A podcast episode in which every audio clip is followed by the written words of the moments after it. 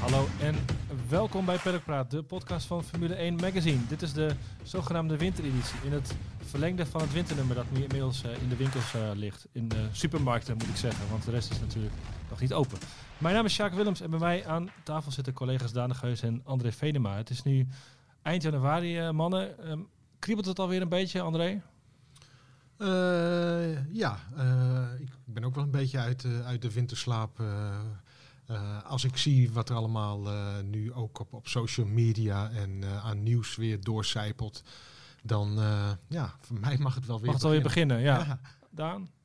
Ja, eigenlijk als uh, februari uh, begint, uh, dan begint meestal de voorpret weer. Dus dan begint wel weer te kriebelen, ja. Dan komen er weer wat gerenderde tekeningen naar buiten en dat soort dingen. De filmpjes. De filmpjes van motoren die worden aangezwengeld ja, en zo. Ja, ja, ja. Goed, deze week. We hebben ook twee inbellers. We hebben straks Renger van der Zanden vanuit Florida aan de lijn. Hij is daar voor de 24 uur van Daytona en praat ons bij wat, ja, wat daar zich allemaal afspeelt.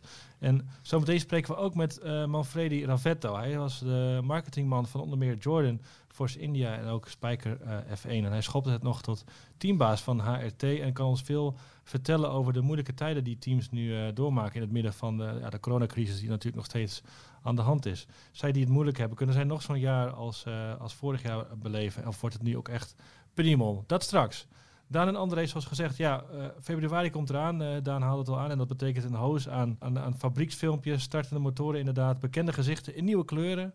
Launchdata worden bekend gemaakt, er wordt druk geteased op social media. Is er, is al iets dat opvalt, wat je even uit wil lichten? Uh, nou, wat mij is opgevallen, misschien een beetje flauw, maar dat is toch het, het kale hoofd van Sebastian Vettel. Die, die zijn stoeltje heeft gepast bij, bij Aston, Aston Martin. Het gebeurt ons allemaal. Hè? Het gebeurt ons allemaal. En hij, vorig jaar, of, wat was het, vorig jaar of twee jaar terug had hij ook zo'n heel, heel apart kapsel. Beetje militaire koep. Beetje, ja, zo'n zo, zo, zo Amerikaanse lege koep. Toen was hij dus ook bij, uh, bij de haartransplantant uh, uh, geweest. Nu is hij daar, nu is hij daar weer geweest. Dat, nou, dat mag natuurlijk allemaal. Ik zou dat soms zelf ook wel eens willen. Maar ik heb het geld er niet voor nee, over. Nee. Maar uh, ja, dat vond ik uh, wel op. En ik, ik moet zeggen, als ik dat allemaal zie bij Aston Martin. Hè, ze hebben ook een nieuwe communicatiedirecteur, Matt Bishop, die wij onlangs in het verhalen of in het magazine hebben gehad. dat ziet er toch wel, hè, de, de nieuwe fabrieken wordt opgeleverd binnenkort. Het ziet er, ik denk toch echt dat dat een hele serieuze dreiging gaat worden voor de top 2 of de top 3. In ieder geval voor de traditionele topteams. Daar Qua presentatie in ieder geval. Uh, presentatie, ja. het ziet er gelikt uit. En uh, ik, zie, ik, ik, zie, ik zie Sebastian Vettel, ik zie die, die blik.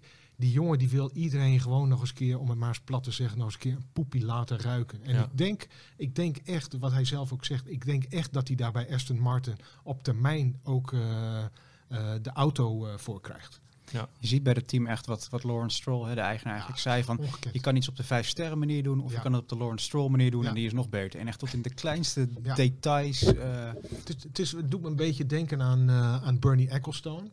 Bernie Ecclestone uh, is toch wel een legendarische uitspraak. Hè. Die heeft van de Formule 1 een vrij, ja, een vrij exclusieve club gemaakt. Hè. De paddock was, dat was het, dat, was het heilig, de heiligen. Daar, kreeg je, daar, daar kon je niet zomaar binnenkomen.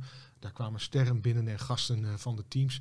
En hij zei van, ik heb van uh, Formule 1 uh, altijd een vijf sterren restaurant willen maken. En Liberty, Liberty Media die heeft er een fastfoodketen van willen maken. Met andere woorden, ze hebben het een beetje in de uitverkoop gedaan. Uh, maar dat zie je nu ook met, met, met Aston Martin en zeker met, met Lawrence Stroll. Natuurlijk, geld speelt, uh, speelt, geen, uh, geld, speelt, geld speelt geen rol. Ze hebben een hele mooie hoofdsponsor ook.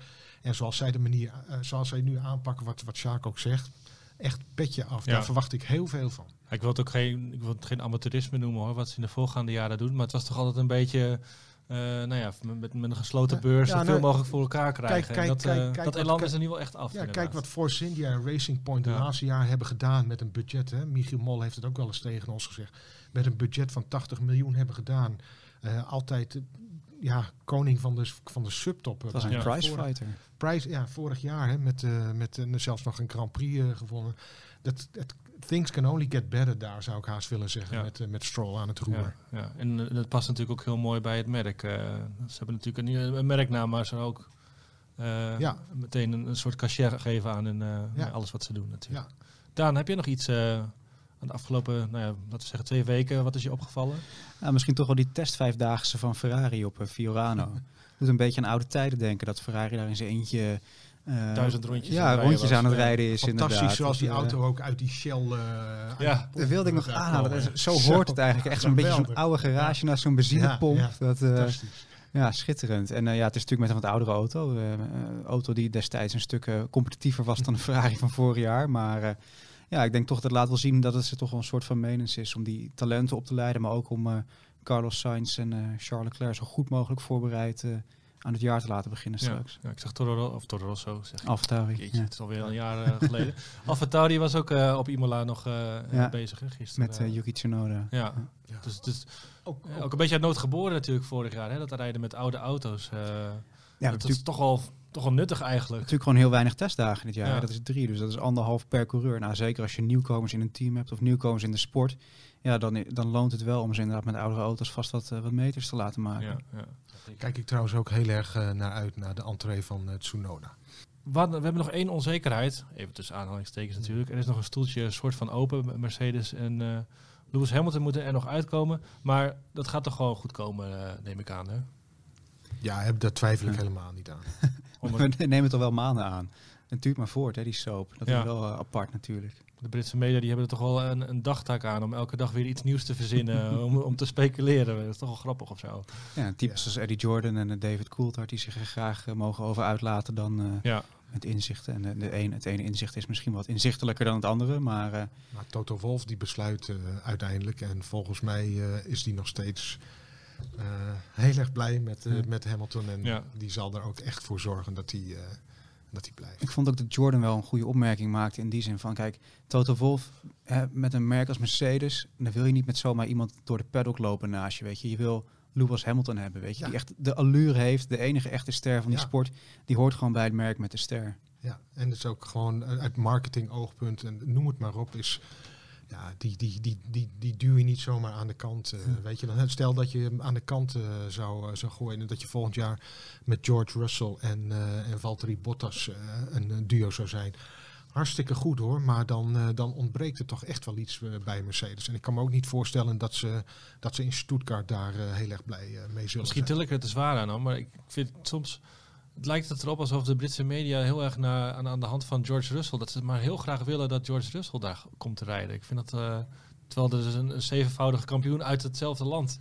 Ja, dat is gewoon een uh, beetje spannend en, en verandering en reuring ja. en vernieuwing, weet je. Ik, ik, vergelijk het altijd met als je... Is het gewoon krantjes verkopen. Ja, misschien heeft het ook, komt het ook wel omdat, sorry, uh, daar, nee, nee. misschien komt het ook wel omdat Russell gewoon voor de me Britse media veel toegankelijker is dan Lewis ja, Hamilton. He, dat, eh, ik heb daar in Bahrein dan met, uh, met een, Britse collega over gesproken, Jonathan McAvoy, van een populaire Britse, Britse krant. En uh, ja, weet je, die, die, die Russell is voor, voor, voor die jongens zo toegankelijk. Daar, daar kun je nog wat dingen mee doen. En voor, voor Hamilton, weet je, dat gaat allemaal op basis van persconferentie en uh, ja. af en toe is een, een afspraak. Ja. Ze spelen natuurlijk ook gewoon een beetje in op Hamilton's imago in Groot-Brittannië. Het is een jongen, you love him, you love him or you hate him. Um, verdient natuurlijk enorm geld, want een groot deel van de tijd in Amerika betaalt wel zijn belastingen. In Engeland blijkbaar trouwens heel netjes. Ja. Maar uh, weet je, het is, het is toch iemand die de meningen verdeelt. En dat, dat zie je ook in die contractsaga nu. Ik moet zeggen, ik schrik soms ook af en toe van de reacties op Facebook en Twitter. Ja. Op uh, Hamilton, uh, geldwolven, 40 ja. miljoen, dit en dat. En ja, weet je, Sebastian Vettel en Max Verstappen doen het ook niet voor een pakje stroopwafels. Nee. Sterker nog, volgens mij is Max na Lewis de best verdienende coureur inmiddels. Ja. En ja, 40 miljoen is heel veel geld. Je kan je altijd afvragen of iemand het waard is. Dat kun je ook bij, bij een Messi, bij een Ronaldo. Ja. Maar voor Mercedes is hij het blijkbaar gewoon waard. Ja, en hij heeft natuurlijk ook de afgelopen acht, negen jaar ook echt wel bijgedragen aan het uh, succes van het team. En, en wat dus hij is, dat, ja, dat hij is, dat, weet je, het is, het is maar net wat, wat, je, wat je iemand... Lewis Hamilton is toch uh, statistisch gezien in ieder geval, maar ik luister ook naar alle, alle, alle, alle kenners, weet je dat is, dat is de beste coureur volgens uh, heel veel mensen. En ja. dat lijkt me toch ook wel, uh, dat lijkt me toch ook wel uh, iets van waarde voor een team ja. en voor een merk zeker. van de week was het een jaar geleden, even, even een zijsprongetje, maar ik vond het al een parallel. Kobe Bryant, een jaar geleden overleden. Die zat aan het einde van zijn carrière, had hij eigenlijk niks meer te winnen bij het team. Het team, de Los Angeles Lakers, die konden het niet meer. Nee. En hij vroeg toen in zijn laatste twee jaar alsnog even twee keer het maximum salaris. En toen dacht ik eerst van, waarom doe je dat? Want daardoor kan het team dus geen andere sterke spelers aantrekken. Maar hij zei ook van, ja, ik heb de afgelopen tien jaar deze... eh, de- deze vereniging heb, Ja. ik, eh, heb ik zo groot gemaakt. Dus ik vind gewoon dat ik betaald moet krijgen daarvoor. Ja, dat vindt Lewis ook. Ja. Zo denkt Lewis, eh, zo staat Lewis er ook wel in. Dat is trouwens ook iets wat Jordan aanhaalde. Hè? Dat, dat soort jongens, Bryant, LeBron James, Tiger Woods, die overstijgen de sport. En die hebben ook gewoon een waarde voor de sport. Ja. Dus ja, misschien moet Mercedes ook gewoon Liberty Media even aankijken van... hey, jullie mogen ook wel een duit in het zakje doen. Ja. Ja. nou ja, Hamilton heeft het toch zelf ook aangegeven. Hij eh, onlangs van wij zijn de, de coureurs zijn de sterren, weet je, en wij moeten ook gewoon navenant betaald worden. Ja. Zij maken de show, eh, niet, eh, ja, niet, niet de mensen langs de kant of, of, of, of de Chase Carries van deze wereld. Goed, de, de, opvallend ook wel de manier waarop er vanuit Mercedes bijvoorbeeld getwitterd wordt. Het verraadt ook wel veel. Hè. Ze, ze, ze vinden het ook wel mooi, dit spelletje. spel, een, een pen, spel. een pennetje. Een, eh, een, een- de de, de e-coureurs werden deze week nog eh, aangekondigd. Twee Nederlanders eh, Ja. trouwens. Dat, ze, spelen, ze spelen dat spelletje wel eh, Lekker mee. lekker mee, ja. Januari is, al, is, vaak een, maand van bijkomen. Hè? André, je had het al over de winterslaap zo net. Voor iedereen in de Formule 1. Ja. Eh, toch ligt er een, eh, een nieuwe editie eh, in, de, in de grotere supermarkten. en hij is Ja. ook online te bestellen hè, op onze site. Gratis verzending. Gratis verzending. Ehm, we hebben daarin onder meer een, een aansprekend interview met Adrian Newey, de, de ontwerper Ja. van, van Red Bull. Daan, we noemen hem wel eens eh gekscherend een parttimer vanwege de projecten die hij ernaast doet. Eh, je hebt dat verhaal eh, verteld. Het is gemaakt door een Engelse collega. Je hebt het bewerkt. Moeilijke vraag misschien wel. Maar is hij nog de juiste man op de juiste plaats? Ja, Red Bull denkt duidelijk van wel, want die blijven het vertrouwen in hem hebben. Die hebben James Key, een andere hoog aangeslagen ontwerper, naar McLaren ja, laten vertrekken, om het zo maar te zeggen. Die zat bij Alfa Tauri, Toro Rosso, en Ja. die hebben ze nooit gepromoveerd. Dus Red Bull is daarvan overtuigd. En ik denk ook, als je mensen spreekt in de sport, hè, we hebben onze eigen techniek-expert Rob van der Heijkant, we hebben vorig jaar een verhaal gemaakt met eh, Mark Priestley, die bij McLaren met, eh, met het nieuwe heeft gewerkt toen hij daar nog zat. Iedereen die zegt ook van, het, het is een genie, het is een geniaal man. Hij is degene die je, die je wil hebben. Ja, zijn manier van werken laat misschien wel wat, eh, wat vraagtekens Ja. over inderdaad. En ik denk dat bij Red Bull vooral de vraag is van hoe, hoe organiseer je de rest om Newey heen? Ze hebben het een paar jaar terug zonder hem geprobeerd eigenlijk. En met een soort technische commissie. Daar zat Succes. Newey dan nog wel in, maar dat was inderdaad geen succes. Dus eh, ja, eigenlijk de proof of the pudding is in de eating. Hè? Hij zal het dit jaar moeten bewijzen met een wat kleinere regelwijziging. En zeker in 22. Ja. Ja. Die kans zal je ook krijgen. Want je, Red Bull zet gewoon niet binnen een jaar een, een, een organisatie op die, die daar tegenop zou, eh, zou kunnen. Maar eh, ik kan me indenken dat er, als het inderdaad nu niet lukt en volgend jaar ook weer een stroeve start is, dat het toch eh, wel aan Newey getwijfeld gaat worden. Al moet ik zeggen dat Horner, eh, die ik eind vorig jaar sprak, wel een soort van goede opmerking maakte eigenlijk ook. Hè. Dat ja, Milton Keynes, Red Bull, de druk komt daar van binnenuit. Het komt niet van buitenaf. Hè. Eh, het is geen Maranello zoals Ferrari, waar het hakblok eh, gretig de kast uit wordt getrokken als het een jaartje tegen zit. Nee, nee. Wat wel een beetje doorcijpelt in het verhaal dan, wat in, in het blad staat, is dat hij vindt het wel lastig om zich te motiveren voor het nieuwe reglement. Hij staat er niet eh 100% achter. Hij vindt het, hij, wat ik las, hij vindt, hij vindt de regels eh, eigenlijk... eh, Ja. Dan hebben we het over 22. Ja, ja, maar dat is eigenlijk wel zo sinds het hybride tijdperk natuurlijk. Hè. De Ja. aerodynamica heeft minder invloed. Dat maakt het voor hem minder interessant. Ik denk Ja. dat er wel meer technici zijn die er misschien zo over Hij denken. hoeft ook niet alles zelf te bedenken natuurlijk. Nee, nee, natuurlijk niet. En eh, weet je, het feit dat, dat je nu een beperkter eh, speelveld krijgt of een minder groot eh, blad om op te tekenen, zal ik maar zeggen. Ja, ik kan me indenken dat dat frustrerend is. Aan de andere kant, volgens mij heeft hij eh 20 miljoen, 15 miljoen, 10 miljoen andere goede redenen om zijn best te doen. Dus Ja. De ja. best betaalde ontwerper in de Formule 1. Hè. Ja. De, de, de- James Ellison was het geloof ik van Mercedes, zei dat eh, Ja. twee weken terug nogal uh, treffend. Hè? Adrian Newey krijgt alle aandacht, maar wij doen het toch ook niet zo, eh, niet zo slecht. Vond ik wel grappig. Ehm, ander verhaal in het blad, een exclusief eh, interview met Kimi Räikkönen, eh André. Ja. Twintig jaar na zijn debuut. eh, it's, it's like a hobby to me, zei hij nog vorig jaar hè, in Drive to Survive. Ja, dat is het ook. Is dat, is eh, dat het werkelijk het enige wat hem nog in de, in de Formule 1 houdt? ik, volgens mij niet, maar eh, volgens hem dus Hij wel. heeft ook nog een aantal miljoen redenen misschien. Maar ja, tuurlijk. die hij, man is eh, toch loaded na Tuurlijk, hij, die, eh, hij, is helemaal, hij is helemaal binnen voor het geld. Hoeft hij het absoluut niet meer te doen. Maar goed, hij, hij vindt het dus nog steeds heel erg leuk. Hij geniet nog steeds van, van de Formule 1. En hij komt nu dus, tenminste dat zegt hij bij ons in, het, in het blad, in het verhaal. Dat er in het middenveld, dat, die, dat, dat er eigenlijk leukere gevechten zijn. Dat dat meer racen is dan, eh, dan, eh, dan vooraan. Eh, daar, heeft hij absoluut een, daar heeft hij absoluut een punt. Maar goed, aan de andere kant, ik heb hem een paar jaar geleden, toen hij ook al bij Ferrari een beetje op, op de wip zat, heb ik hem ook wel eens gehoord van. Als ik niet voor de overwinning kan rijden, dan stop ik ermee. Dus weet je, dat is nu al verplaatst naar van, ik geniet er nog steeds van. Dus Ja. Eh, en met alle respect, hè, eh, in het tweede gedeelte van het afgelopen seizoen eh, was, was, Giovinazzi. eh, was Giovinazzi was, bijna constant sneller dan hem. Dan, ik bedoel, ik, Giovinazzi is een prima rijder, maar die sla ik toch niet hoog. echt als, als een heel, heel groot eh, talent of een enorm snelle coureur eh, aan. Eh, en als je daar dan zeg maar het onderlinge kwalificatieduel van verliest, dan denk ik toch dat het tijd is om een deurtje verder te gaan. Weet je, 42 jaar. Ik vind het is hartstikke knap en hartstikke leuk. En eh, Alfa Romeo denkt dat hij uit marketingoogpunt eh, heel goed is voor, eh, voor het merk. Terwijl Kimi Räikkönen niets anders is dan een gewone Fin. Weet je, zijn gedrag. er wordt heel, heel, heel, heel raar over gedaan van cool, dit en dat. Maar Kimi Räikkönen is gewoon het prototype van een Finse man. Bijna alle Finse mannen zijn zo en gedragen zich zo. Maar goed, dat terzijde. Ehm ik Dat is denk... best een leuk land dan eigenlijk. Het is, het is een, het is een heel, ik vind het grappig dan. het is, het is een heel leuk land, weet je. Het is net als met je, als je daar aan tafel zit. Aan tafel wordt niet gepraat. Van waarom zou je aan tafel praten als je aan het eten bent? Oké, dat is dan wel iets minder gezellig. eh. Ja, maar ja, goed. eh, dat, is, dat, dat, is, dat, is, dat is de cultuur. eh, dat is de cultuur daar. En ik denk, ik denk, ik was zelf niet met Kimi Räikkönen verder gegaan. Maar goed, nee. er is ook een tijd, er is een tijd van komen. En er is zeker ook een tijd van gaan. Ja. Goed, ik denk dat hij desondanks toch wel weer ook een dankbaar onderwerp is voor de, de, de, de social, de filmpjes, de, hij heeft zijn, de zijn radio-uitingen zijn nog wel eens eh, nou ja, Ja, ja, ja. Ja, het herhalen waard. ja, ja. ja. Het is eigenlijk een soort interview special, hè, het nummer. eh, we, we hebben nog een eh, paar leuke ja dat gesprekken. klopt. Dat klopt. Leuk, Het, is, interessant. ja. Ook Ja, wel leuk, hoor. De, of het leuk is, dat mag de lezer zelf eh, bepalen. Maar hebben we ook nog, eh, heeft Daan gemaakt een interview met, eh, met Brandon Hartley. Hè, twee jaar terug eh, in de Formule 1 bij Toro Ik Rosso. was hem al even vergeten eigenlijk. ja, hele, Speciaal voor jou erin gezet. hele, hele, aardige, hele aardige vent, bescheiden vent. eh, en eh, wat het leuke eh, aan dat verhaal is, hij heeft geen manager. Hij vertelt hoe hij zeg maar elk jaar weer opnieuw ergens werk vindt. En dat, is, dat is toch wel heel, bij- heel bijzonder en leuk, leuk om te lezen, vind ik zelf althans. Eh, verder hebben we nog, ehm, even kijken. Kai Abel, jij bent Kai- eh, oh ja, op, Kai- op, eh, op de thee of koffie Ja, of, of ja, taart, zag ik ja, ja. voorbij. Ja, ja voor, ik ben vorig jaar, eh, naar, toen het nog kon en mocht, naar München Gladbach geweest. Daar woont Kai Ebel.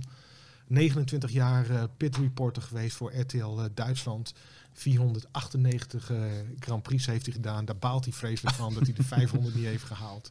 Omdat RTL hem niet naar, eh, niet naar, Sochi, nou, niet naar Sochi wilde. En nog een, ik kan zo niet vinden, nog een andere... Ja, ze stoppen er nu natuurlijk. Andere Dus, eh, race, ja, RTL is de rechten kwijtgeraakt aan, aan Sky, dacht ik, in Ja. Duitsland. En hij is heel openhartig over wat hij heeft meegemaakt. Eh, hij, is, hij beschouwt zichzelf als een, eh, als een familievriend van Verstappens. Daar heeft hij het, eh, heeft hij het ook over, over. Over Max Verstappen natuurlijk, zijn relatie met de Verstappens en met, met manager Raymond Vermeulen.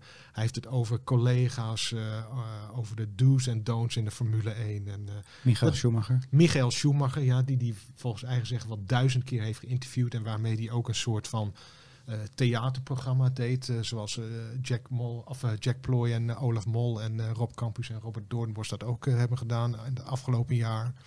Dus eh, heel, eh, heel, heel een opmerkelijk verhaal vind ik zelf en ook eh, eh, zeer openhartig. Kledingadvies?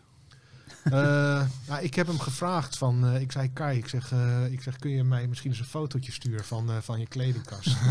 en toen zei hij, toen zei hij van kledingkast. Hij heeft dus een hele, hij heeft dus een hele, Garage. hele, hele benedenverdieping Hangar. vol, eh, ja, een hangar vol met, eh, vol met, vol met kleding.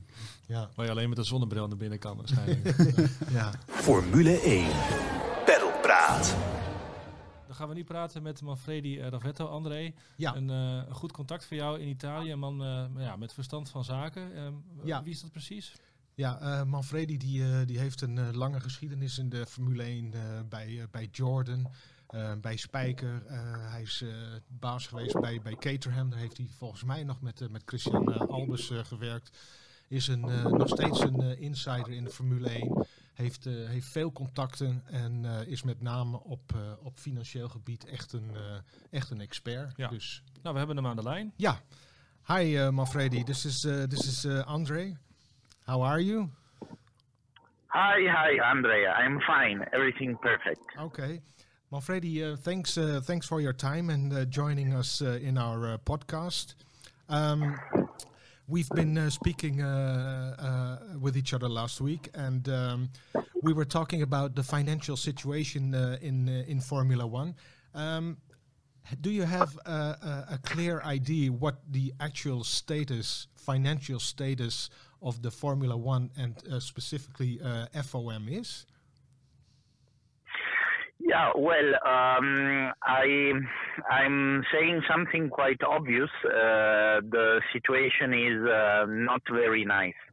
Um, pandemic has had a, very significant uh, impact um, on the financial um, picture of Formula One, of um, uh, Liberty Media, of uh, the Formula One teams. But uh, now I will say something which is a little bit less uh, obvious, and it's good um that our audience uh, has this kind of uh, information. Yes. The, um, everybody knows that uh, Formula One teams rely very much on the so-called uh, prize fund. Yes. Prize fund uh, is also known as um, TV money and so on. Yeah. This is all quite um, unprecise definitions, but they basically mean that um, the general global income of the um, commercial rights holder um, gets divided as per Concord agreement between the teams. Yes.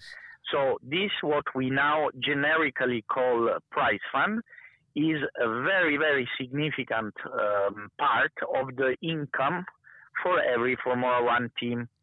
So what is the problem? The problem is that the prize fund is based on the incomes of the previous year, of. Formula One incomes of the previous year. This means that last year was uh, 2020 was a financially very critical year for the teams because they lost uh, several incomes, they lost sponsorship, but at least they were relying on this prize fund, on this dividend, call it uh, how you want to call it, but they were relying on this prize fund from 2019, which has been a quite uh, profitable um, year. Um, Uh, uh, well, Liberty Media also announced a small profit on 2019, so there was some um, significant money in the pot. What, how, Now, in so- 20 Manfredi, sorry. Yes. What, what is significant uh, money? Are we talking about uh, a, a- billion or 500 million? What, what? Y- y- yes, in total, uh, it is. Um, um, we are talking. I'm um, uh, not uh, updated with the latest numbers, but what gets finally be divided between the ten teams is um, in the region of several, several hundreds of uh, million euros, if not um, billion. So obviously, every single team uh, becomes uh, receives um, a percentage based on the position in the world championship of the previous year, Yes. plus certain bonuses uh, and so on. So um, the the the last teams uh, receive several ten millions. The top teams receive several hundreds Yes. of millions. This is why I'm saying that globally um, we we cross the the billion mark. Yes. Um, but again, uh, going back to the point, in 2021, very unfortunately, the money that is due to be divided between the teams will be obviously much, much Yes. less than what was av- available in um, 2020. Um, Liberty Media has lost several um, circuit contracts because of cancellation of races, has lost um, huge uh, number of uh, sponsorship, Merchandise. of um, merchandise, of uh, circuit uh, signage, of um, whatever the TV TV, rights, yes. obviously, TV money, and so on, uh, and also um, a percentage on the spectators yes. which were the main income stream for the um, Grand Prix organizers. So um, Grand Prix organizers uh, have lost the possibility to sell their tickets. This is also one of the reasons why there have been uh, so many um, cancellations of uh, of races. Yes. So, if you put everything together, um, the situation is um, difficult. I, I never like to use uh, the word um, uh, critical, but uh, it's extremely difficult. And on top of this, you can uh, imagine that it uh, will not be easy uh, for the teams to find new sponsorship, to attract new sponsorship during this um, pandemic uh, period. Uh, do you think some teams are getting nervous? Have teams already uh, released people or had to fire people? Do you know anything of about this? Yes. Um, um, um, well, uh, you asked me two questions. Uh, the first question, if teams are getting nervous, yes, I can confirm, Yeah. more than nervous. Yes. The second question, if they had to release te- people, yes, um, but this is also in connection with um, cost cap Yes. and the cost reduction. So I just make you an example. Uh, Ferrari has uh, opted instead of um, uh, making a certain number of people totally redundant, uh, they reassigned um, a certain number of people on their customer project with um, uh, Haas uh, Formula One team. Yes. Uh, Manfred, you, we were talking about uh, teams uh, uh, that are getting nervous. Um, are these uh, the teams that we can, the names that we can more or less fill in? The team, a team like Haas, Alfa Romeo, Williams, McLaren, maybe. Yeah, well, um, um, the the difficult situation is um, hitting almost everybody. Um, it is clear that some um, uh, pr- prime uh, um, cons- uh, companies like um, Ferrari, Mercedes, they have a, a- very strong um, uh, position to uh, fight against uh, this trouble. So this leaves you with all the um, um, second part of the grid Mm. teams, and it's absolutely clear that um, they are they were in financial uh, difficulties before, and the situation uh, it's it's obvious that it has on only just um, increased uh, the difficulty. Yeah. I I I um, uh, would like to use uh, half uh, as an example because the fact that um, Mr. Gene Haas is um, a very wealthy man and is um, investing a lot of money into um, his team. Um, this can probably generate um, a, cash flow um, for uh, surviving. The question is um, either you make this man um, uh, profitable somewhere with his Formula One team, or I wonder how long he will be happy to to, Yeah. to pump in Mhm. uh, money. Uh, I I don't think uh, with with, with all uh, optimism about Mr. Haas' uh, wealth, I I don't think he will be happy or pleased to do this forever. No. That's my very personal uh, opinion. I I think that a man like him was uh, um, uh, consciously uh, planning uh, to be someone profitable or at least on break even. Uh, I think that a man like him saw saw a big chance um, in the cost cap for uh, for achieving this um, uh, status. And additionally, I also believe um, that he was hoping that um, the, the, the combination of cost cap and um, generating income could bring his team on a um, level of good um, competitiveness. I have a question, Yeah. The the timing of the the, the cost cap. Hey, you, you were saying uh, you're the, the example of Ferrari. They are already downsizing their uh, Formula One team. The um, the timing Yeah. of this cost cap that they have to adjust is that an advantage or a disadvantage? I can imagine someone saying, "Okay, there's less money coming in, but you have to downsize anyway." Is that an advantage or does it come in a bad moment? Um, in my personal opinion, I think it comes in a very good moment. Um, and uh, I think that it has also um, convinced um, at least some of those who were reluctant or who were against it. But I must tell you very frankly, for for the very simple reason that I have um, managed um, uh, and and uh, personally run several Formula One teams.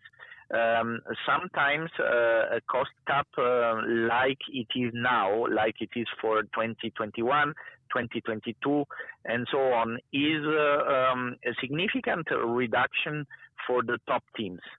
But um, I think that some uh, mm, uh, back of the grid uh, teams were, in any case, below that uh, that Yeah. level. That won't change much. yeah. Uh, ta- talking in real terms, because the numbers are not always what you read on um, press statements uh, or what you need, uh, what you read in um, um, uh, annual uh, accounts and and stuff like this. Um, so uh, the real numbers in terms of my my priority has always been to um, to judge um, the the cash flow. Yeah. And uh, I can tell you that uh, sometimes uh, some teams uh, are were anyway working below the 100 million mark. Yeah. Manfredi, how, how damaging would it be for F1 to have a year like 2020 with a lot of cancelled races, a lot of replacement races, which are paying even less money? Does F1 need a normal season now? Well, um, first of all, let me say one thing. Uh, we have to be, we have to praise uh, Liberty Media, FIA, and the whole Formula One community for mm, having achieved to run the show in 2020. Obviously. This was a significant uh, achievement, and don't take it for for granted. Because um, if you would have asked me in uh, February or March uh, of last year, will we have um, a Formula One season this year? I would have said um, no, or at least very difficult, or at least uh, something very very short. You know, like having the minimum number of races, which is eight, to assign the world title, uh, and and nothing more. Instead of this, um, uh, Ross Brown, uh, the whole commu- Formula One community did manage um, to run a, a proper show Yeah. with a start, with an end. Uh, no major issues. There has um, been uh, no COVID cluster inside uh, the Formula One community. Um, there has been no no COVID leak or uh, no no no no big uh, issues, and this has still um, helped uh, to to to do races and to to generate uh, income. Um, uh, this income, uh, small uh, as you want, but is still uh, bigger than if you uh, run a championship on uh, eight races. So um, if you have another year like this, uh, of course it will be hugely damaging for for Formula One. Um, this is quite obvious. uh, it's uh, obvious to such an extent that I would um, suggest to ask another question, a different question. Will Formula One, does Formula One have the strength, the stamina to carry on uh, anyway? Um, as I said, I'm an optimistic guy. I love Formula One, and therefore my answer is uh, yes. In a way or in another, Formula One will survive. In a way or in another, Formula One teams will find the way to carry on.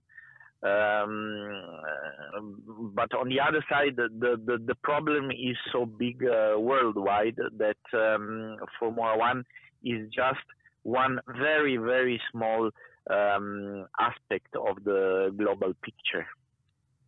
Yes. Uh, we were talking about uh, about the Grand Prix uh, uh here before. Um, for example, we mm-hmm. had Imola, uh, Portimao, uh, Mugello, and the Nürburgring.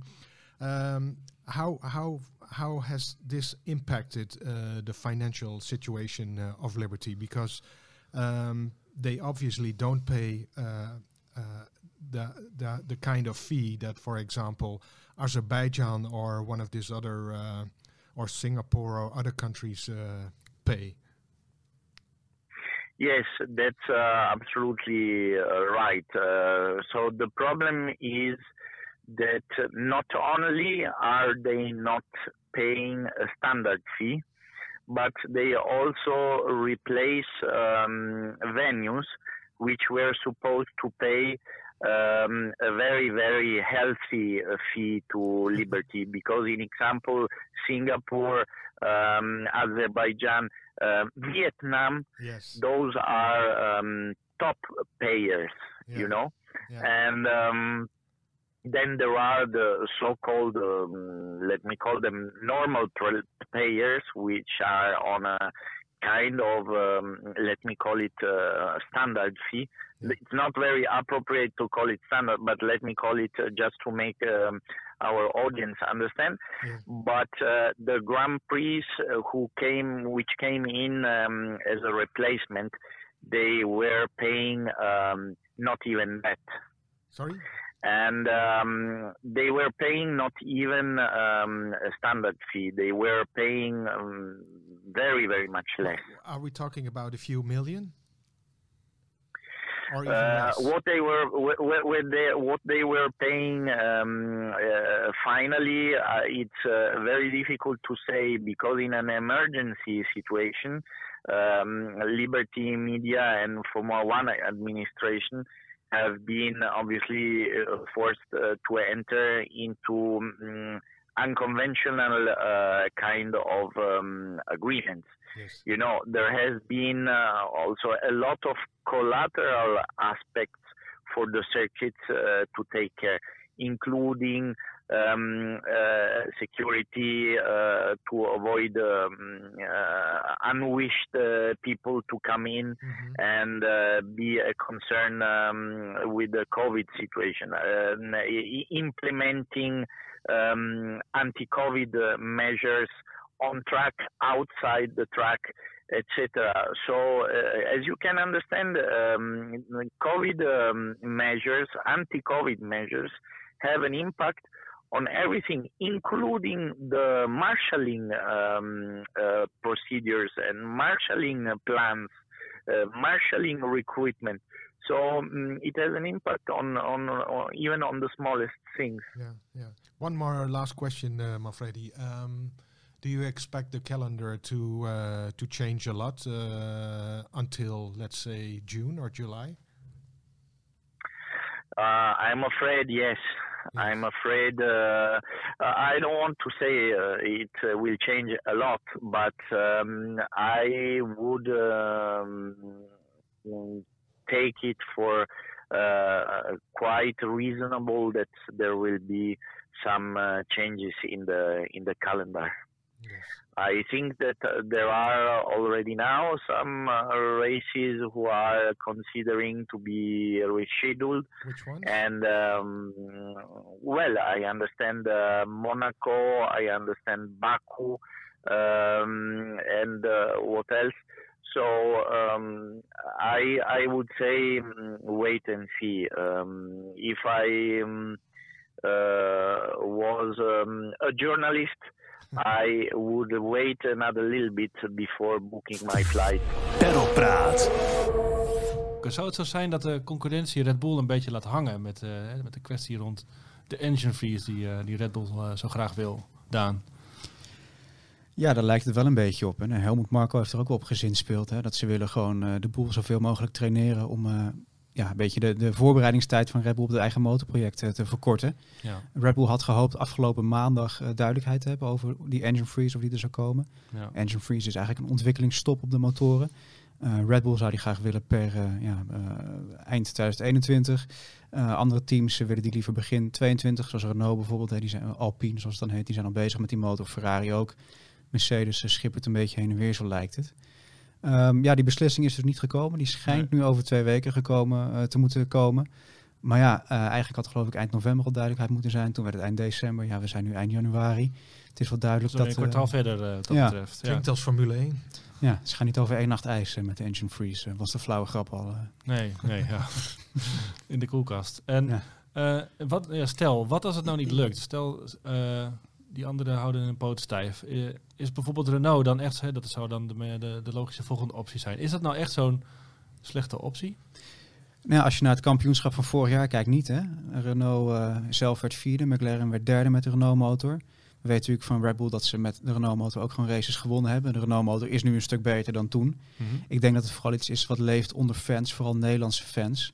Misschien dat er vanuit Red Bull nog wel een beetje kwaaie wil zit ook, eh, omdat die relatie toch stroef liep. Maar ja, Abitaboel is weg. Hè? Abiteboul is weg. Dat was toch een beetje degene die, eh, die Christian Horner tegen de haren streek natuurlijk. Ja, Ja. Dus misschien dat het eh, met de nieuwe CEO daar, Luca Di Meo, dat het toch wel gewoon een stuk beter zaken gedaan kan ja. worden. En, en eh, stel, ze willen niet met Renault verder. Is Ja. het al, zou dit dan nou ja, de, de aanzet tot een vertrek uit de Formule 1 eh, kunnen zijn? Uh, Helmut Marco neemt dat woord wel eens in de mond. Ja. Het is misschien meer eh, als eh pushmiddel, dreigmiddel dan eh, dat het dat echt zo is. Maar Ja, als je erop zoekt, eh, hè, als je een beetje je, research doet voor, voor dat soort verhalen, dan kom je cyclus, hè? van elk jaar kom je Ja. wel een verhaal tegen van Marco of Mattis die dreigt van we trekken ons terug. Ja. Ferrari heeft het ook. Dus roept het, Elk team doet het, dat is- dat is gewoon- pas als het uitkomt. Hoe, het, hoe het spel wordt gespeeld inderdaad. En eh, ik vraag me ook af, als Red Bull zijn, dan zou het natuurlijk ook niet heel goed op je afstralen. hè, Als je twee teams uit de Formule 1 terugtrekt, terwijl er gewoon een optie zou liggen met een, eh, met een Renault motor om verder te gaan. Ja. Ondertussen over Red Bull gesproken. Hè? We hadden het net al over social media filmpjes. Sergio Perez is al een paar keer eh, voorbij gekomen. Dat Red Bull keurslijf, dat zit hem, al, eh, zit hem al goed volgens mij. Ja, hij lijkt zich wel op zijn gemak te voelen Ja. daar inderdaad. Hè. Hij is natuurlijk op Milton Keynes geweest, de fabriek daar. Ontzettend mooie high-tech campus is dat eigenlijk. Ehm, ja, alle juiste uitspraken doet hij op het moment. Hij wil zijn rol spelen binnen het team. Hij wil het team helpen tweede te worden als, eh, als het kan. En eh, eigenlijk het liefst natuurlijk eerste worden. Ehm, ja, het is even afwachten of dat gaat lukken met de auto daar. Maar eh, ik denk dat hij zich heel goed weet te positioneren tussen iemand die de rol van een, een tweede man kan spelen indien nodig. Maar al- als de Stiekem ook mogelijkheid wel er is, hoopt op een kansje hier en daar. hè? Mexicaanse volkslied gaan we als het aan Perez ligt vaak horen. Ja. De, de concurrentie noemt ook toe, constant zijn toegevoegde waarde. Ik denk dat die toch ook wel zien dat dat nou ja, Red Bull echt wel een significant sterker zal maken. Eh, van, ja, je had het ook nog aan van de week. Marco die, die zei ook nog, we rekenen af met onze zwaktes eh, dit jaar. Ook wel keihard trouwens. Maar niet alleen op het coureursvlak, maar ook eh, aan de, de, mechanische kant. De Honda schijnt nogal wat progressie geboekt te hebben hè, met de batterij en een zwak punt in, de, in het hele geheel. En zoals Jos Verstappen in, het, in het vorige nummer zei, in het, het jaar, in de jaar van Max special. Eh, Red Bull weet waar het, eh, waar het moet zoeken, weet waar de problemen lagen en Ja. eh, die eh, moeten verholpen worden. En dan zouden ze toch echt een stuk eh, competitiever nog moeten zijn dan, eh, dan afgelopen jaar. Dus We hebben dit natuurlijk wel eh, eerder gezegd, hè, de afgelopen eh, jaren. Als ze daar Ja, mee afrekenen, Ja, nee, dan... ja, nee dat, eh, dat, dat, is, eh, dat, is, dat is ook. Dat is ook en dat, is, dat wordt natuurlijk nu ook weer de hamvraag van, weet je, is dat ook, eh, is dat ook zo? Hebben ze afgerekend met hun, eh, met hun eh, demonen eh, of niet? Of krijgen we weer eh, zo'n herhaling van, eh, van de afgelopen eh, zeven jaar? Wat Ja. denk jij, André, als het weer zo'n herhaling wordt, begint dan het grote speculeren rondom Verstappen en of hij gaat vertrekken? Eh, dat zou, dat, dat denk ik wel. Alleen de vraag is natuurlijk, eh, kijk, ik denk bij Ferrari, eh, dat zal, eh, Dat zal de komende jaren waarschijnlijk niet gaan gebeuren. En zolang uh, Leclerc daar zit en, en Sainz, weet je, dat is ook een goed, Mhm. goed, goed duo. De enige optie voor hem zou dan zijn, eh, denk ik, eh, Mercedes. Afhankelijk eh, van hoe goed Aston Martin uiteindelijk is. Ehm, en dan, ja, eh Valtteri Bottas, dat is natuurlijk, denk ik, voor Mercedes, dat is wisselgeld. Hè, die kunnen, ja, hoe, dat Mhm. klinkt misschien heel lullig. Maar dat is wel iemand die ze in principe, ik bedoel, ze gaan dat, ze verlengen dat contract niet voor niets, maar met, met, met één jaar telkens. Dus, eh, en, en dan hangt het vanaf of, eh, of Hamilton blijft. Tel dat Hamilton eh, kampioen wordt, zijn achtste heeft en denkt van jongens, het is wel, het is wel klaar. Dan, dan zou Verstappen maar zo door kunnen schuiven. Ja.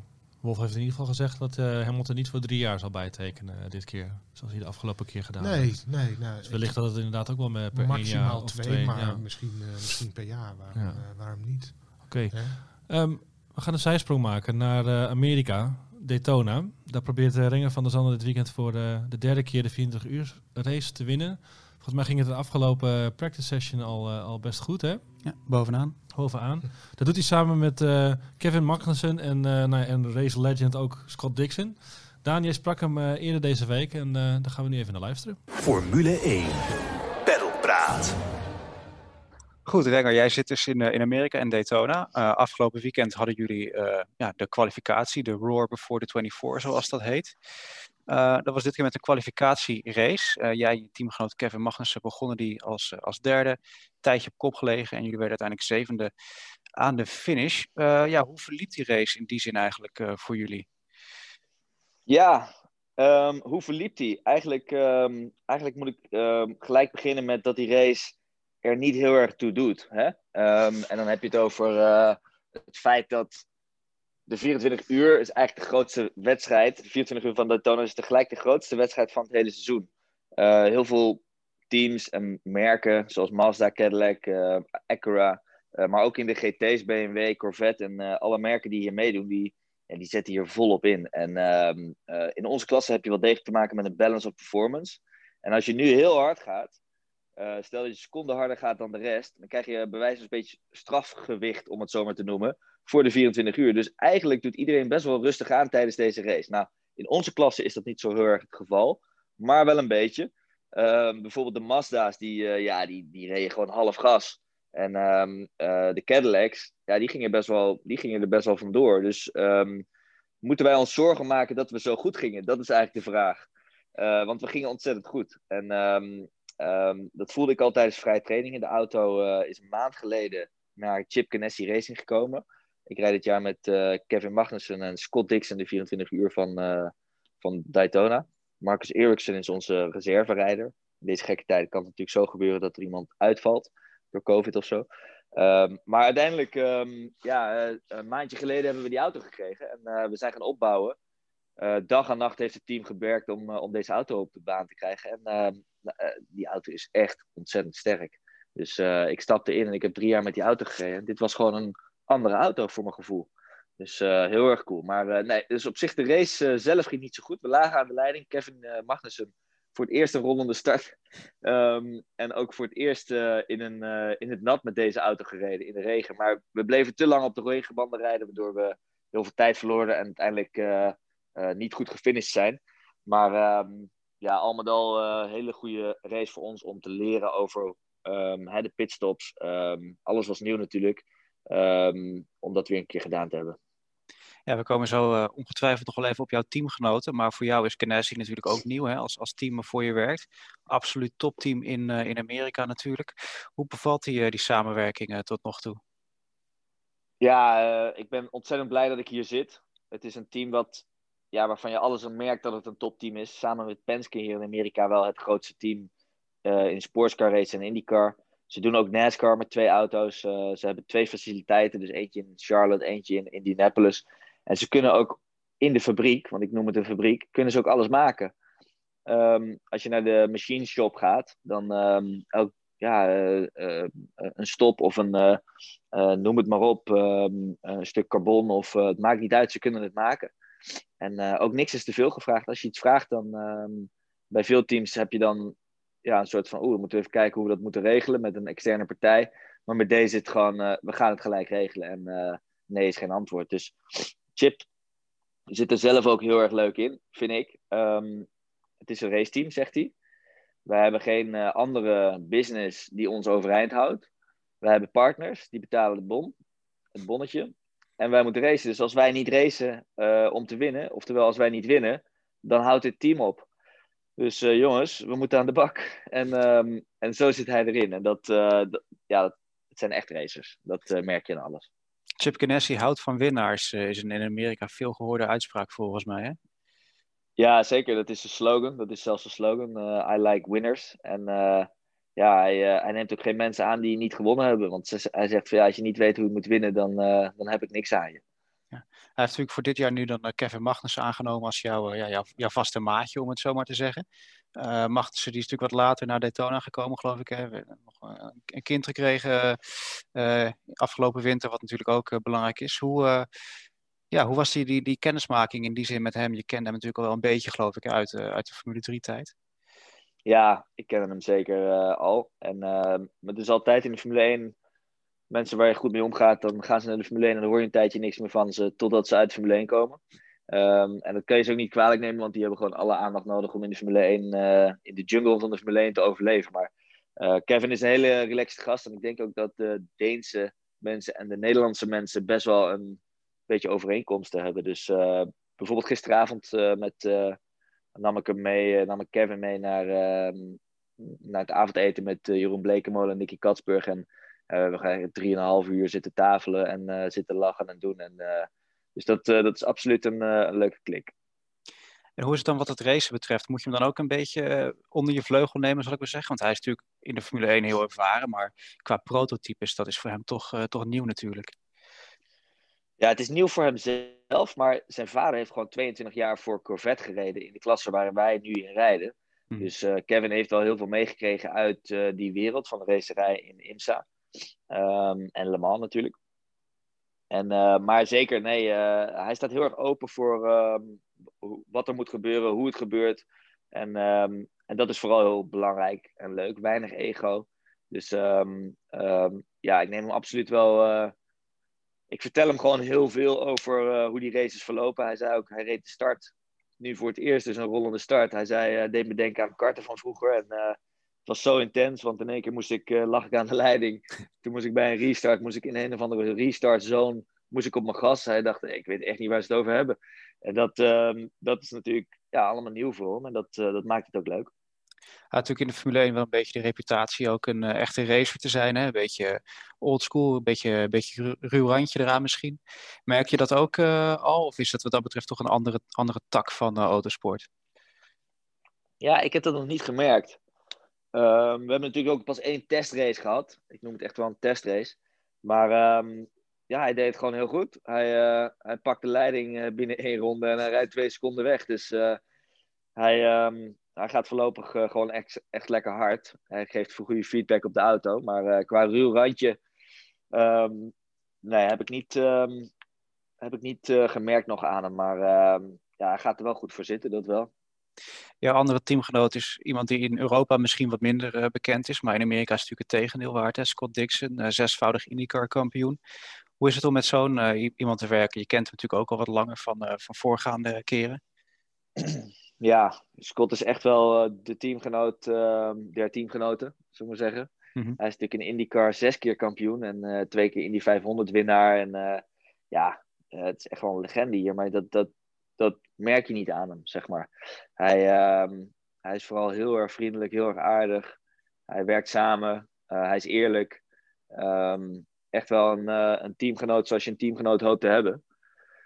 Dus ehm, vorig jaar natuurlijk samen met hem gewonnen, hè? de 24 uur van Daytona gewonnen. En ehm, dat eh, geeft sowieso wel een bandje, alleen eh, hij had hem al drie keer eerder gewonnen. dus het is een soort winning magnet, eh, zoals ik hem altijd noem. Hij, overal waar hij opduikt, wint hij. Want vorig jaar heeft hij ook helemaal niet zo heel veel in de auto gezeten en gereden, maar we wonnen wel. Dus ik zei van. en toen gingen, we, toen gingen we naar Petit Le Mans, kwam hij weer, wonnen we weer. Dus ik zei: Kun je niet wat vaker opkomen dagen? Want telkens als jij erbij bent, winnen we. Het is haast een Dus, ehm, mascotte. Hij is bijna een soort mascotte, ja. Nou, mascotte, mascotte. Maar ehm, Nee, ik, eh, ik vind het heel fijn dat hij er is. Eh, heel leuk. We hebben hetzelfde maatstoeltje. Weet je, is ook heel belangrijk in deze autosport tak. Dat je met de pitstop moet je wisselen. En dan eh, als je dan een insert in moet stoppen. eh, als er eentje groter is of kleiner is, dan, ehm, ja, dan verlies je altijd wel tijd. En dat is in ieder geval. Er zijn allemaal van die, van die dingen die gewoon kloppen. Dus eh, ik rij heel graag met Scott. Vergeleken met, eh, met vorig jaar toen je in de Daytona was, eh, toch een soort andere wereld nu natuurlijk met, eh, met corona. Hoe is het daar wat dat betreft eigenlijk? Ja, Amerika doet alsof er echt helemaal niks aan de hand is. Althans in, in Florida. En ehm, ik hoorde zelfs van mensen dat hier aan het strand. Daytona ligt natuurlijk, Daytona Beach is het Mhm. aan het strand. Trouwens, ze noemen het zelf het World's Famous Beach. Maar, beach. Dat kunnen ze goed daar. eh. ja, dat is altijd wel iets waar ze de beste in zijn. Maar ze zijn ook de beste in de, de barren vullen. Want eh, het staat hier gewoon tegen elkaar aan eh, met een biertje in de hand. Maar eh, ja, daar komen wij natuurlijk niet. Wij, wij blijven daar ver van weg. Maar ja, ze doen net alsof er niks aan de hand is. Dus het is ongelooflijk. En hoe gaat het dan op circuit? Zijn er coronaprotocollen om aan te houden? Zijn er bijvoorbeeld ook fans aanwezig? Of mag dat dan weer in beperkte mate? Ja, nee, Insta neemt het wel heel serieus natuurlijk. Dus ehm, eh, wij moeten elke dag een eh, questionnaire invullen. Ehm krijgen we een QR-code, dan wordt de temperatuur gemeten. Die QR-code laat je zien dat je juist de informatie hebt ingevuld bij de, bij de gate. Krijg je een sticker op je pas, mag je naar binnen. Eh, maar dan is dat het ook wel. En de fans die mogen... Ja, je hebt in de pitstraat van Daytona, of eigenlijk in de pitbox moet ik zeggen, heb je ramen Mhm. waardoor fans naar binnen kunnen kijken. Het is allemaal heel toegankelijk gemaakt. Dat komt vanuit NASCAR natuurlijk. Ehm, en dat is ook heel leuk. Dus er staan heel veel fans staan wel te kijken naar de pitboxen. Naar de, ja, waar we staan, naar de garages. Maar ze mogen niet in de, in de paddock komen waar wij zijn. Dus ehm, ja, daar, eh, daar houdt de IMSA wel erg rekening mee. Hoe, eh, hoe kom jij de dagen ertussendoor eh, eigenlijk door? Jullie liet net voor het interview even zien dat het stralend weer is en je een mooi, mooi zwembadje hebt buiten je hotelkamer. Maar ik kan me indenken dat je ook wel een beetje de deur uit wil af en toe, of niet? Ja, zeker. kijk, ehm, het is vooral ook lekker fit blijven en eh klaar, klaarmaken voor de, voor de wedstrijd. Dus eh, ik heb mijn racefiets hier, die eh, gooi ik altijd in de truck. en ehm, dus die heb ik achter in mijn auto gegooid deze twee weken. en dan ehm, ga ik lekker op de fiets. Ehm, ik heb hier een goede gym. Ik zit lekker op mijn laptopje te werken voor het bedrijf wat ik nog heb. Dat is de racing verzekeringen, raceverzekeringen zijn dat. Ehm, dus daar, dat loopt natuurlijk heel hard nu, omdat, Ja. omdat er eh, ja, alle seizoenen beginnen. Dus iedereen wil zijn, eh, zijn aanbiedingen hebben om, om af te kunnen sluiten. Maar ook bijvoorbeeld voor deze race heb ik ook een paar auto's verzekerd. Ehm, toevallig ook eentje de muur in, dus dat was weer jammer. Maar, Ja. Dus er was wat schade. Maar, nee, dus ik, ik kom de dag wel door. Maar ik heb natuurlijk thuis twee kindjes zitten waar ik, die ik ontzettend mis. Zeker als ik 2,5 week op pad ben. En dan kijk ik naar de, naar de FaceTime eh, of de filmpjes. En dan eh, zie ik dat mijn zoontje weer gegroeid is. En denk je, jezus, wat gaat het hard. Ja. Maar ehm, nee, dus ik, eh, ik kom de tijd wel door. Maar ehm, ehm, ja, ik kan ook niet wachten tot de 24 uur gaat beginnen. Ik zag wel op Instagram dat je nog even over Nick Katsburg en zijn fiets mocht ontfermen, geloof ik, hè? Ja. ja, Nicky is echt een mooie vent. Nicky Katsburg. Die doet het ontzettend goed de laatste paar jaren. Die rijdt voor allerlei fabrieksteams en nu voor Corvette in de GT's. En hij, ehm, hij is ook aan het fietsen, maar eh, hij wist nog niet hoe hij een band moest wisselen. Want eh, hij reed twee keer lek en ik moest twee keer zijn band wisselen. Dus eh, daar was ik weer blij mee. En toen kwamen we bij de koffie, moest ik koffie ook nog betalen. Ik denk, nou, dan moet je op gaan houden. Dus hij, heeft gister- hij heeft gisteravond het avondeten betaald. ja, terecht lijkt me. Maar ja, hij heeft in ieder geval gelukkig een pitcrew om het op het circuit te doen dan. Ja, ik Scheelt weer. Eh, over dat circuit gesproken, misschien een gekke vraag, maar zou je ons een rondje mee kunnen nemen over Daytona in die zin? Eh, Veel mensen kennen denk ik natuurlijk die, die, die kombaan. Er zit ook nog een verraderlijke ja, binnentrein, om het zo maar te noemen, op. Hè? Ja, het is, eh, het is een hele leuke baan. Eh, iedereen die er voor het eerst rijdt, die komt eigenlijk een beetje springend uit die auto. Van, jezus, wat gaaf dat het, eh, die banking. En eh, Kobayashi vorig jaar was mijn teamgenoot. Die, eh, die stond echt letterlijk eh, te schreeuwen en te dansen van eh, hoe gaaf is het om over die banking te gaan. Je kan bijvoorbeeld ook op die banking eigenlijk niet ver vooruit kijken, want je kijkt tegen het dak aan van de auto. Ehm, dus zo schuin ga je. Als je omhoog moet lopen, dan ehm, ja, is het ook even klimmen. Maar ehm, nee, bocht 1 eh rij je de banking af net na start-finish rijden de banking af. Dat is een moeilijke bocht vanwege het eh, verschil in asfalt, hè, omdat je de banking afrijdt. En dat is een tweede versnellingsbocht. Ehm, kan je veel inhalen. Ook bij de start is daar altijd mogelijkheid om een, uh, om een, uh, om move te maken. En zeker in het laatste uur van de wedstrijd, hè, als het voor de overwinning gaat, dan uh, kun je daar nog wel eens ertussen steken. En een beetje bargy-bargy er langskomen. Dan heb je een kleine chicane tot bocht 3. Die, twee, die kleine chicane is de tweede bocht. Maar um, ja, het is een volgasbocht. moeilijk om in te halen, omdat als een GT daar geen ruimte geeft, dan raak je in elkaar. Bocht 3 is een herpin, rechtsaf. Dan heb je een kink dat is bocht 4. Die is vol gas. In de regen net aan vol gas. Um, en dan kun je eigenlijk net niet inhalen, omdat het daar maar één lijn is. Dus uh, het is altijd kiezen, neem je vol risico om nog net die GT voorbij te gaan of wacht je een, uh, een bochtje. Dan heb je bocht 5, dat is een, een lange rechtse. Um, waar op het remmen niet helemaal duidelijk is of je nou aan de binnenkant moet zitten of aan de buitenkant. de GT's die remmen daar aan de binnenkant, zodat wij aan de buitenkant kunnen inhalen. Uh, we hebben een spotter op het dak staan, dus die helpt altijd mee. Van uh, wanneer je er precies helemaal voorbij bent, hoor je clear en dan kun je insturen. Maar uh, bocht 5 is een, een bocht waar, um, ja, wat een beetje raar is. En waardoor je altijd wel een beetje verschillende lijnen zult zien van de verschillende auto's. Bocht 6 is waar je de banking weer oprijdt. En bocht 6 is dus heel belangrijk, want dat is een lang recht stuk wat er achteraan komt. En bocht 6 moet je dus vroeg op je gas gaan. Dan heb je alleen nog één bocht, dat is de busstop. En die is heel snel, derde, vierde versnelling soms, op nieuwe banden. Um, en dat is een uh, links, rechts, rechts, links. En op de exit van die bocht um, uh, ligt een kleine curbstone. En die GT's die gaan vaak over die curbstone heen, waardoor er aan de binnenkant um, een gat ontstaat. Hm. En als je daar doorheen gaat, dan uh, rij je de hele vloer van de auto eronder uit. Dus belangrijk om daar niet te veel van de curbs gebruik te maken. En dan rij je de banking op naar start-finish. Ja, klinkt als een mooi rondje. Je krijgt natuurlijk komend weekend uh, ja, 24 uur genoeg tijd om het uh, tal talloze keren uh, te, te, rijden. Hoe, hoe zie jij je kansen voor, voor aanstaand weekend?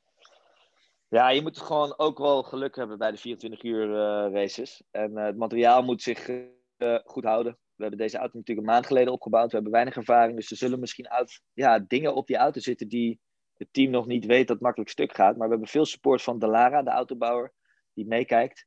Dus ik hoop dat hij heel blijft. En als hij heel blijft, denk ik dat we serieus een kans maken om te winnen. Maar uh, ja, het zou natuurlijk geweldig zijn. Ik bedoel, uh, ik heb hem twee keer op rij gewonnen. Als je hem een derde keer zou winnen, zou ja, echt wel uh, bizar zijn. Dus, ehm, maar daar gaan we wel voor. Ja.